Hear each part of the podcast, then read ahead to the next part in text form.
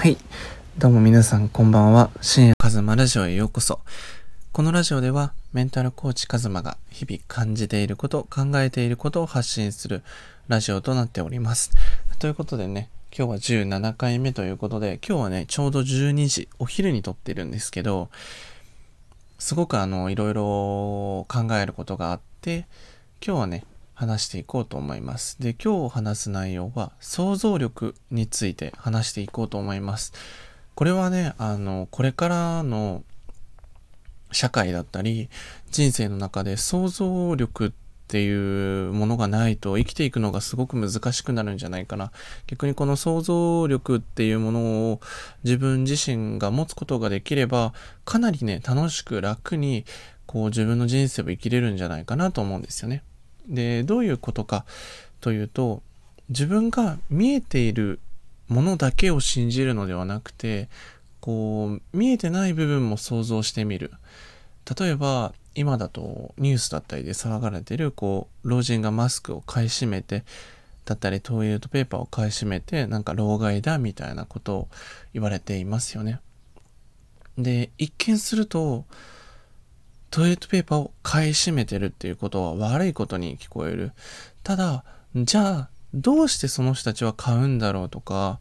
何の目的で買ってるんだろうっていう背景も読み取ると、すごくね、あの、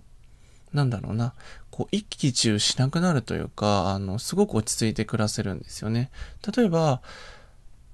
例えば自分の孫だったり、子供に対してわざわざマスクを自分で買いに行って、その子たちが感染しないようにマスクを買いってるかもしれないです。もしくは、自分が危ない、迷惑かけたくない、老人ホームの人に配りたいっていう思いで配ってるかもしれない。わざわざ並んでるかもしれない。確かに、一見すると買うこと自体は良くないんだけど、その背景だけ、背景を読み取らずに一面的に人をジャッジしてしまうと、例えば、すごく、なんだろうな。例えば自分が仕事中にこう怒られた、パワハラだっていうふうに、こう決めつけるんじゃなくて、じゃあ何をその人を伝えたかったんだろうっていう背景を想像したり、こう想像することによって学べることってすごくたくさん増えていくと思うんですよね。例えば、こう、僕だと最近あの、パーソナルジムに通おうかなって思ってたんですよね。で、パーソナルジムに通おうか迷ってたんですけど、あのー、まあ、僕の相方である、あの、彼女が、パーソナルジムに行かなくて、できない方法ってないんだろうかなっていう話をされ、したんですよね。で、まあ、どういうことかっていうと、結局、僕はパーソナルジムに行くほど、行かなきゃいけないのか例えば、もっとジムに通うだったりとか、家でやるだったり、ルーティン化を作るっていう、もっと他にやるべきことがある、こうやれることはあるんじゃないかなっていうふうに思うんですよね。だから、僕たちがやることっていうのは、こう、がんじがらめになって常識だったり、こう、周りの意見だったり、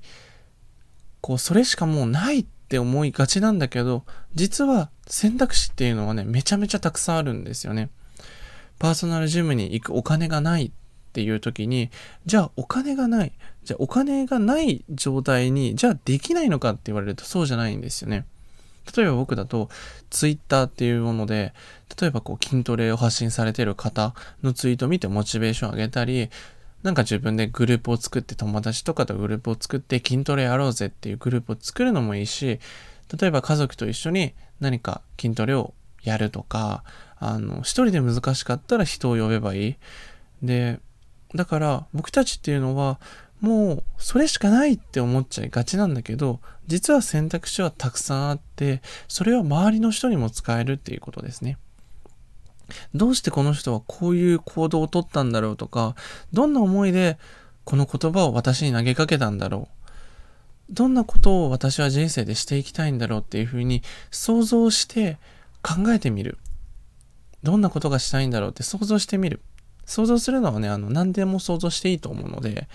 で、そういうふうにね、あの、こうニュースだったりとか、ワイドショーとか、そういう誰かの意見が全部正しいわけじゃないんですよね。いろんな人の思いがあって、誰かを助けたかったりとか、誰かを救いたいとか、例えば家でちょっと嫌なことがあって、今日私に悪口を言ったんだとか、あの、そういうのって結構あるんですよね。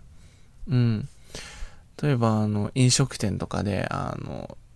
僕飲食店でアルバイトを何年、3、4年してたのでわかるんですけど、やっぱりね、接客態度がいい、あの、人と悪い人っていると思うんですよね。で、あの、よくはね、あの、こう、ちゃんとしてほしいなって思う瞬間っていくつかあるんですよね。もっと笑えばいいのになとか、もっと楽しく働くこともできるのになって思うんだけど、きっとそれはその人が何かあったんちゃうかなって想像してみるんですよね。こう、例えば、すごくアルバイトに、あの、たくさん入って疲れてたんじゃないかなとか、あの、家でね、ちょっと親と喧嘩しちゃったとか、友達と喧嘩しちゃったとか、あの、そういうふうになんか想像してみると、その人の接客態度が悪いっていうことよりも、なんかね、愛おしく思えたりとか、なんかね、あの、頑張ってねって応援したい気持ちになるんですよね。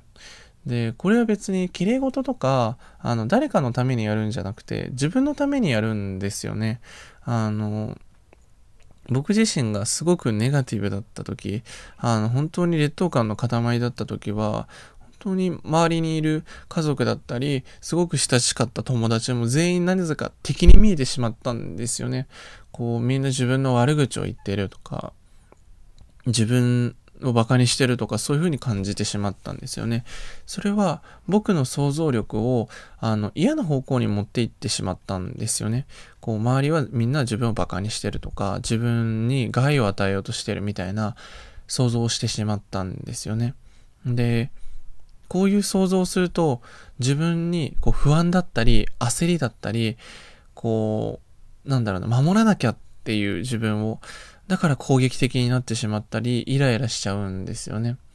でも、こう、先ほど言った、なんか疲れてんのかなとか、こう、思いやるっていう想像。これってすごく前向きだなと思ってて、例えば、その目の前で起きた現象をそのまま受け取ると、なんだこいつの接客はちゃんとやれよって、ね、怒る時もあると思うんですけど、その時に、あえて想像してみる、ちょっと。なんかあったのかなとか、これって仕事でも何でも言えることだと思うんですよね。相手をこう、心配してあげるというか、こういうこともあったんじゃないかなっていう、それはね、確かにわからないんだけど、なんだろうな、僕は、少なくとも僕、その、不安だったり焦りに負けたくないんですよね。勝手に自分で想像を膨らまして被害者意識を自分の中で膨らませたりするとあのすごく楽しくないし苦しい日々になってしまうんですよね。なのでね是非自分が何か嫌なことをされたりとかあの嬉しいこと何でもいいです。ちょっといい方向に想像を働かせてこの人はどんな思いで生きてるんだろうっていう、その人の思いにちょっと寄り添ってみるのもいいんじゃないかなと思います。そして自分自身にも寄り添う。自分が例えばダイエットを失敗しちゃったとか、一見悪いようなことなんだけど、でもその時どんな思いでやってたかを想像すると、きっと自分はダイエットを一生懸命やろうとしてた。事実はやめちゃったんだけど、自分は頑張ろうとしてたんじゃないかなって思うと、自分自身を否定しなくていいのかなって思います。ダイエットが失敗した。じゃあもう一回やってみよう。でも私自身はすごく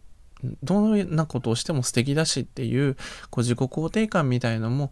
誓ってほしいかなと思います。なので今回はね、想像力についてお話ししました。あの、もしね、このラジオを聴いてよかったなとか、僕に聞いてほしいものがあれば、レターで送っていただければお答えするので、ぜひね、お待ちしております。